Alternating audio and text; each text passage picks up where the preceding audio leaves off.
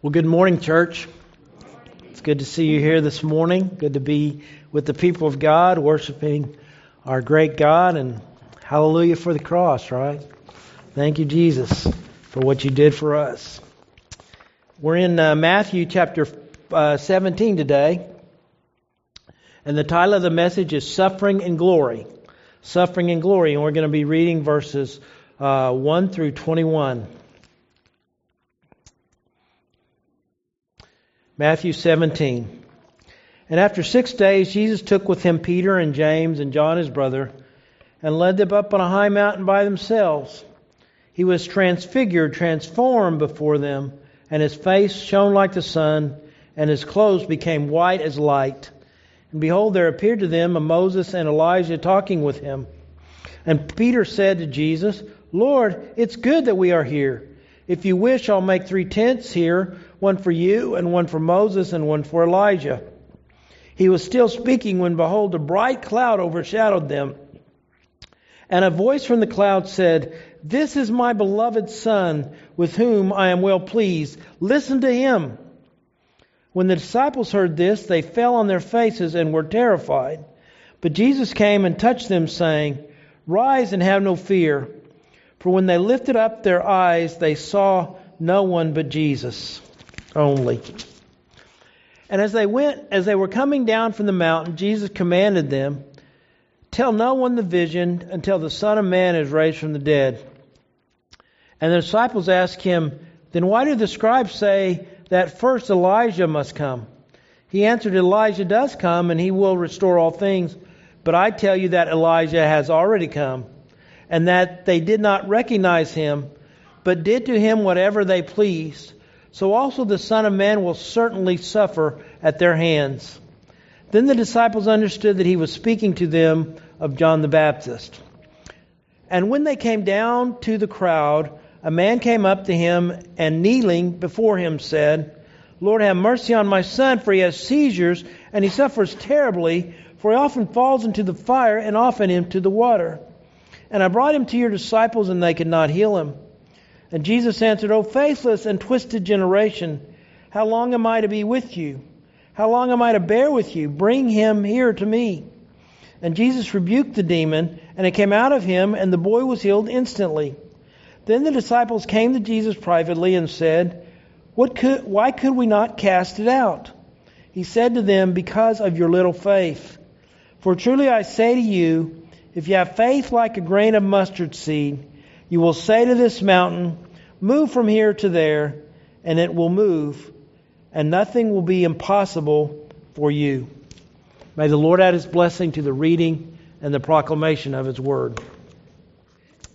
This week we've been remembering the attacks of the terrorists on September the 1st, 19, uh, September the 11th, 19, uh, September the 11th, 2001. I'll get that right. We remember that tragic day. I remember I was in Clinton, Arkansas. Clinton, Arkansas, and I was preaching a revival for the church that day. And I hadn't turned my TV on because I was trying to focus on getting ready for the night. And I went to get a, a Coke or a cup of coffee, and and then everybody in there was talking about what had happened. And I, I said, "What's going on?" And a lady said, "Well, we've been attacked. Our country's been attacked." Uh, we remember that day. More people were killed on uh, September 11, 2001, than any other day uh, in American history in this kind of attack, even more than Pearl Harbor. Not more than in the battles of the war, but more than any other day uh, like it. If you watch the news this week, you realize that people are still dying from the effects of 9 11. First responders like firefighters and paramedics and police officers who were exposed to the dust and debris of the collapsing buildings uh, are still today dying of diseases caused by that exposure. When events of suffering and death happened, we also see great heroism and sacrifice combined with those tragic events. Suffering and honor go hand in hand. Uh, Desmond Doss was a conscious objector during World War II and he would not carry a gun. He was a Seventh day Adventist and he would not carry a gun. Uh, but he wanted to serve his country and and so he joined the military, and he joined it so that he could become a medic. Uh, if you've ever seen the movie Hacksaw Ridge, it talks about uh, the uh, the fellow soldiers that he that he trained with. They didn't understand a guy would join the army and not want to carry a gun, and they made it very difficult for him. In fact, they tried to get him uh, to uh, to leave the military, but he wouldn't because he wanted to help in the effort, and so uh, and so he did become a medic.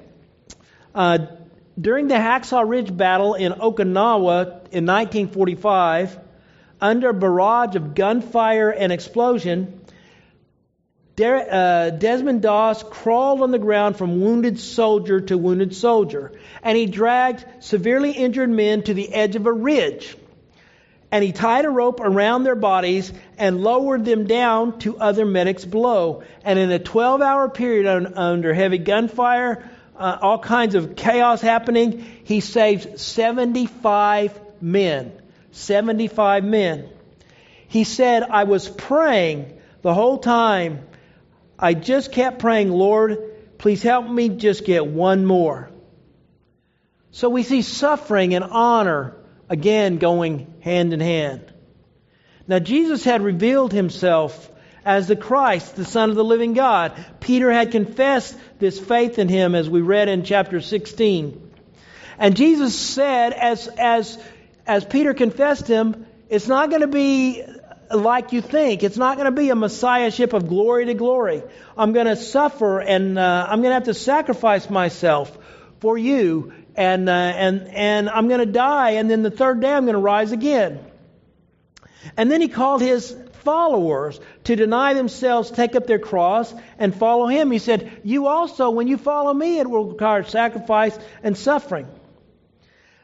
Now in Matthew 17 we see at the beginning of the chapter, Jesus is, he takes three of his closest followers up to the mountain with him, and they see him glorified as the glorious Son of God before them.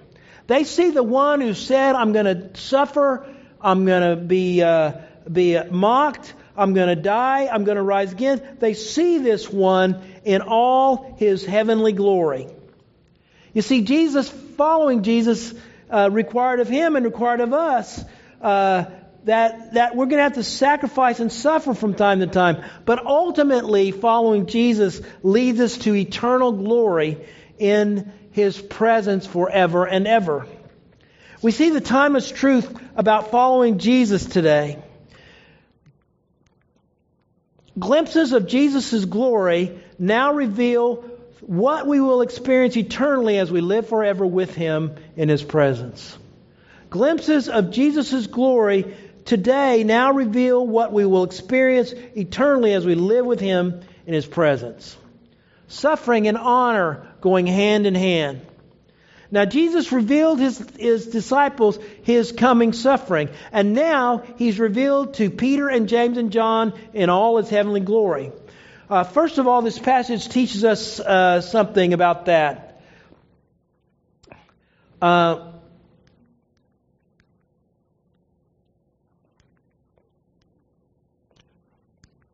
I am getting. The glory of Jesus is sometimes revealed to us. The glory of Jesus is sometimes revealed to us. Now, after Jesus confessed, uh, was confessed by Peter, and uh, as the Christ, and after he told them he was going to suffer, he was taken, he took Peter and James and John up with him on a high mountain. He takes these three as inner circles, and he leaves the other apostles in the valley. Now, Jesus uh, tells us, uh, the word tells us in Luke that he goes up on the mountain to pray. And he's praying. And, the, and, and as he was praying, Jesus was transfigured or transformed before them. You see, Jesus was transformed from his earthly presence into his pre incarnate heavenly glory. It's the glory that he had before he came to earth and the glory that he will have forever uh, as he's ascended back to heaven. Uh, Jesus was transformed and they saw him like they would see him uh, in his heavenly glory. It says his face shone like the sun, and his clothes, as Mark tells us, were whiter than anyone could bleach them, as white as light. Peter, James, and John were seeing the glorious Son of God in all his heavenly glory. We're told that Moses and Elijah were talking with Jesus, and they were talking with Jesus about his departure. They were discussing the events of the upcoming crucifixion and how he would leave the earth. He would, he would die and he would rise again. He would ascend to heaven. And they were talking with him about these. Now, Peter and James and John were with Jesus. Evidently, as Jesus was praying, they were kind of in a sleepy kind of mode. They were they would basically fall fell asleep. But when Jesus was transformed before them, they woke up. They woke up. And they saw Moses and Elijah with Jesus. Um, how did they know it was Moses and Elijah? I don't know. Evidently, they knew. You know, some people said, Are we going to know people in heaven? Well, they knew who Moses and Elijah were. They'd never seen them before. Somehow I think when we get to heaven, we're going to know each other, uh, and we're also going to know others maybe who we haven't known. But anyway, they knew it was Moses and Elijah. And so Peter, like he's done in the past, speaks up when he should have been silent, when he should have said nothing.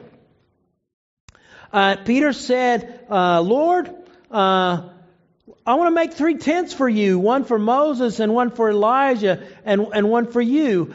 I think Peter was saying, I just want to stay up here for a while. I just want to enjoy this, uh, this what's happening right now, and be in this your your powerful presence, and see you in all your glory.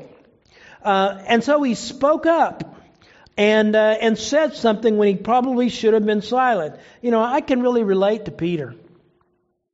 You know, a lot of times when I should be silent, I just find almost impelled that I have to say something, compelled to say something. You know, I, I also think about Job's friends. You know, Job's three friends, you know, oftentimes they get a bad rap in the scripture. But you know, they actually were with Job for a week before they said anything. I don't think I could be with anyone for a week and say nothing. And so uh, I can understand why they wanted to say something because we always feel like, what do I have to say? That's kind of like people ask me, well, how do you deal with people who have a death or uh, who have some great tragedy in their lives? You know, what do you say to them uh, when those kind of things happen? And I said, basically, I, I don't, I don't. Why I go is not to say anything. I just go to be with them to be the presence of God with them, to represent the Lord. And that's why you go too. If you ever wonder if some tragedy happens and, and do people need you there, they might, they probably do need to know that you care. They don't need your words. They're not going to remember them anyway. Even if I came up with some great thing to say, they wouldn't remember that anyway. They just will remember that you cared enough to come and, and share in their time of uh, tragedy. So Peter, Peter says this, and, uh, and then suddenly a bright cloud overshadows them. And God the Father spoke, This is my beloved Son with whom I'm well pleased. We've heard that before Jesus' baptism, right? God the Father spoke. Now that would have been frightening enough to hear the voice of God. And it said there was a kind of a cloud. Often in the Bible, that the glory of God is represented by kind of a cloud when you read in the Old Testament. It overshadowed them, and God was speaking to them. This is my beloved Son with whom I'm well pleased. That would have been frightening enough. But then there's a command to Peter. I think it was addressed probably to Peter. Listen to him.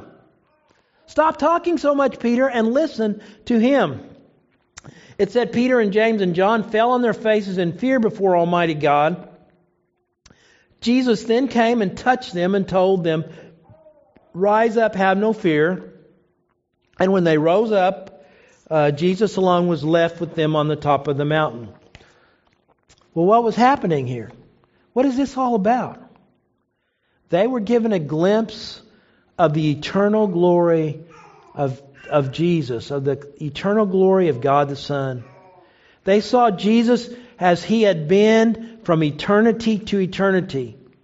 They saw the glory of the one who told them he would be mistreated and suffer many things from the elders and chief priests and be killed and rise again. They saw that one exhibit the glory of God, the glory of God the Son, right before them.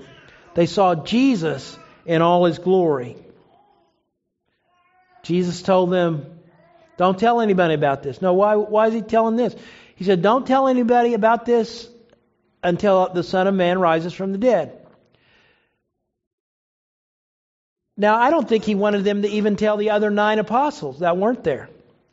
Because they already had the wrong conception about Jesus and they didn't understand he would have to suffer. And so if this word got out, they could go they could go crazy with enthusiasm. So he says, Don't tell anyone about this until the Son of Man is risen from the dead. You see, they were understanding more and more that the Jesus who revealed, who was revealed as the God the Son in all his glory, he is the Jesus who's going to suffer and die for them. Well, they had a question. They said, uh, the scribes say Elijah come first, and, and how, how does that work? Is, is what they experienced, they saw Elijah, is that it? And Jesus said, Elijah will come first. Jesus agreed with this interpretation of the scribes. But then he said, Elijah has already come. They did not recognize him, but did to him whatever they pleased. You see, and Jesus then said, they're going to do the same thing to the Son of Man. The Son of Man will also suffer at their hands. The Son of Man will also suffer at their hands. And then the disciples began to understand that the Elijah who was prophesied to come before the Messiah, that prophecy had been fulfilled in the person of John the Baptist. That prophecy had been fulfilled in their in John the Baptist. And so they were growing in understanding in who Jesus was. Yes, Jesus would suffer and die and rise again. This true Messiah, the one who came from glory and returned to glory, he will do this and he will rise and we will forever somehow live in his presence in his glory with him. What a glimpse of, of the glory of God. You know, every once in a while we, we catch glimpses of the glory of God, don't you? You ever remember some great experience you've had and you just you just somehow understood God in all his greatness and his glory and you just wanted to stay there, right? You just want to be there. You don't want to go down. We have these mountaintop experiences. We don't want to go down and we just want to stay there. We just wish life could always be like that. But it can't, right?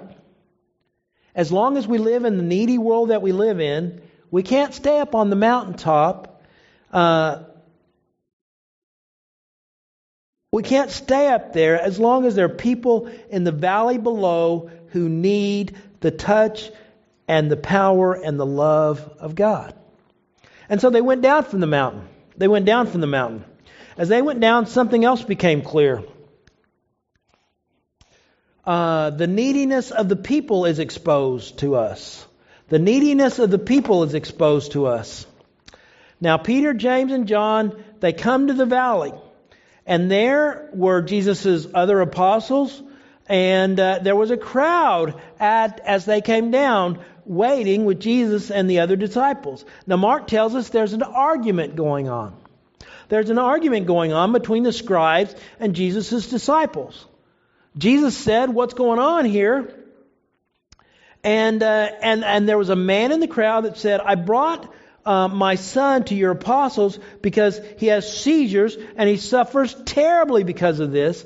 He is often thrown into the fire and the water as if he's trying to kill himself. His son was suffering horribly. And the man said, I brought him to your disciples and they could not help. They could not help. Jesus, in frustration, look what he says. He's frustrated. You see, Jesus had given his apostles authority to cast out demons. They had already done this. He had sent them on a mission and they had done it. And they had rejoiced because they said the demons even obeyed their voice. But now this happens and they can't cast out uh, the demon. They can't help this poor man and his son in this terrible situation. And so Jesus cried out, O faithless and twisted generation, how long am I to be with you? How long am I to bear with you? Bring him here to me. So Jesus comes down he finds this chaos of the apostles and scribes arguing among themselves because Jesus' apostles were powerless to cast the demon out of the boy. The believers, the apostles there, were arguing about theology and the reasons for their powerlessness with the scribes who were accusing them. Uh, this argument was going on, and in the meantime, this boy was dying. In the meantime, this boy was dying. You know, sometimes I wonder what the Lord thinks of me and us when we exhibit this same kind of powerlessness, when He's already given us His presence and His authority to help and minister in His name, and we just can't seem to figure out what to do. I can be real critical of the apostles, but to tell you the truth, I've been there too. I presented with a need. Lord, what do I do? And I just don't know what to do. And I wonder if that frustrates the Lord. Well, Matthew says Jesus, Matthew condenses the story greatly. If you want to read about it in Mark, uh, I think it's Mark 9 and, and even Luke 9. Uh, there's a couple of other uh, accounts of this event. Jesus calls for the boy, he heals him, and he delivers him from the demons that are destroying him. Well, the disciples, they were they came to Jesus and they said, Why couldn't we cast him out? Why couldn't we do what you told us we could do? And Jesus said, It's because of your little faith. And in Mark, he says, This kind only comes out by prayer. Uh, and some, uh, some texts have fasting. Jesus said to them, Because of your little faith, and because of, of, of the lack of prayer. Now, what's Jesus telling them? You see, he had already given them the authority to cast out demons.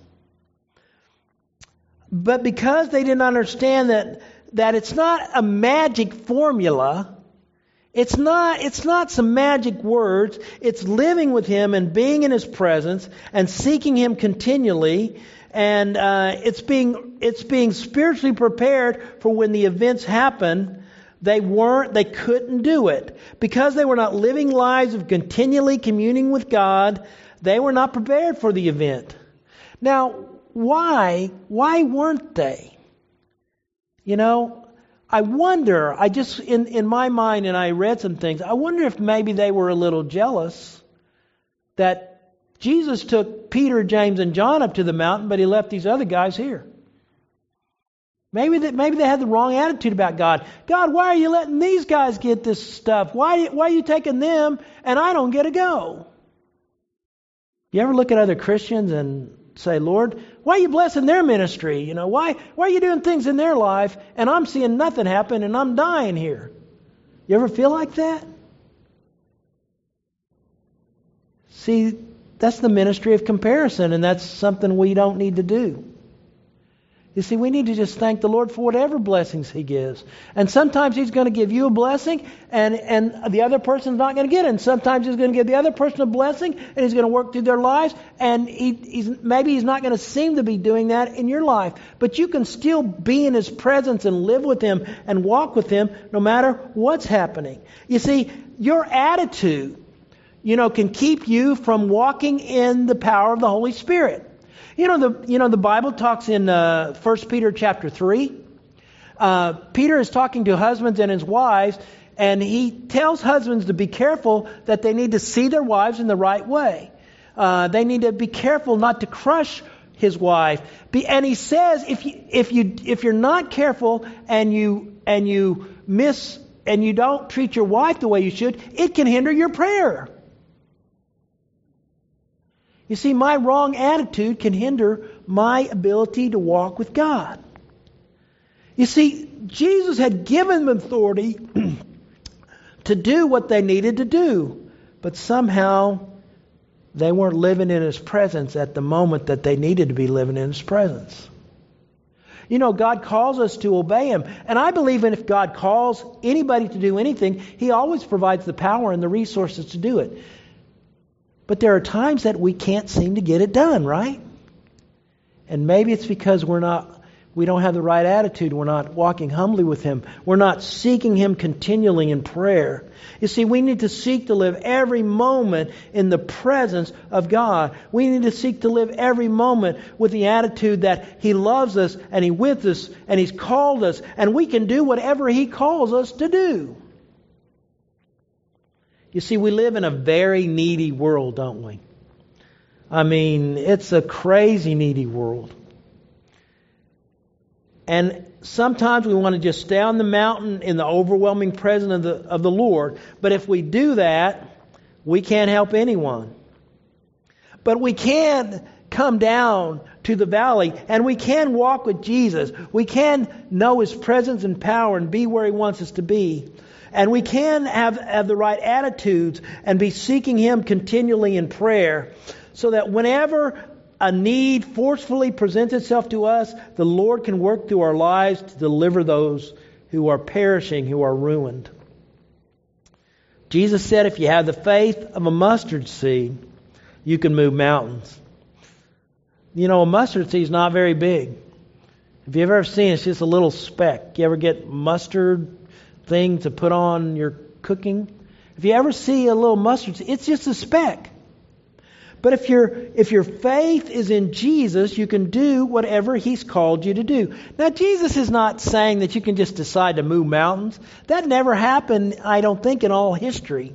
It's a figure of speech, but he is saying whatever he's called you to do, you can do it. I can do it. We as a church can do whatever he leads us to do.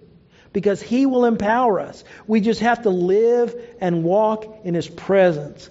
You see, you see, being with Jesus is living in His presence continually. That's the greatest thing about being a Christian. We can live in His presence all the time. He can be with us all the time. There are times that we'll sense it.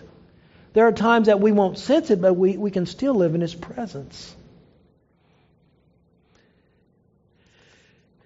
We can accomplish anything the Lord has for us if we just walk with Him, we, we check our attitudes and make sure we're just loving Him and seeking Him and, uh, and walking in His presence. You know, the Bible says, humble yourselves in the mighty presence of God and He'll exalt you at the proper time. You see, God places us in this needy world that we live so He can use us to help the needy people that He placed all around us. You know, we want to stay on the mountaintops and sense the presence of the Lord. But there's too much need. There's too much need. There's too many ruined and crushed and hurting and dying people that need His presence and power, and God works through you to bring that to them. We can live in His presence and walk with Him even as, as we live in this hurting world. Most of our lives ha- has got to be lived in the, the presence of hurting people. The neediness of the world is exposed to us, and God wants to use us to make a difference in that in in that. Suffering and honor do go hand in hand. Jesus suffered for us, but he suffered as the very Son of God. His glory was revealed even as he was preparing to suffer. You know, I think there are times that we need to, to catch a glimpse of the glory and the wonder and the beauty of God. There are times, yes, we do need to get alone from time to time and be with the Lord and discover how wonderful and great He is. But we can't live there. We can be there for a little bit. We can retreat. And we should from time to time. Jesus didn't, you know, we, we hear all the time of Jesus going away, being by himself, being with his disciples, getting away from the crowd. And sometimes we think we can just go, go, go, go, go and never burn out. I, you know, we, there are times you got to say, I gotta, I, I need Lord to know your presence. I need to be with you. You might need to take a retreat. I know pastors that that yearly, you know, even every few months, had a pastor just take a couple days off and just get by himself and and just seek the Lord in those times.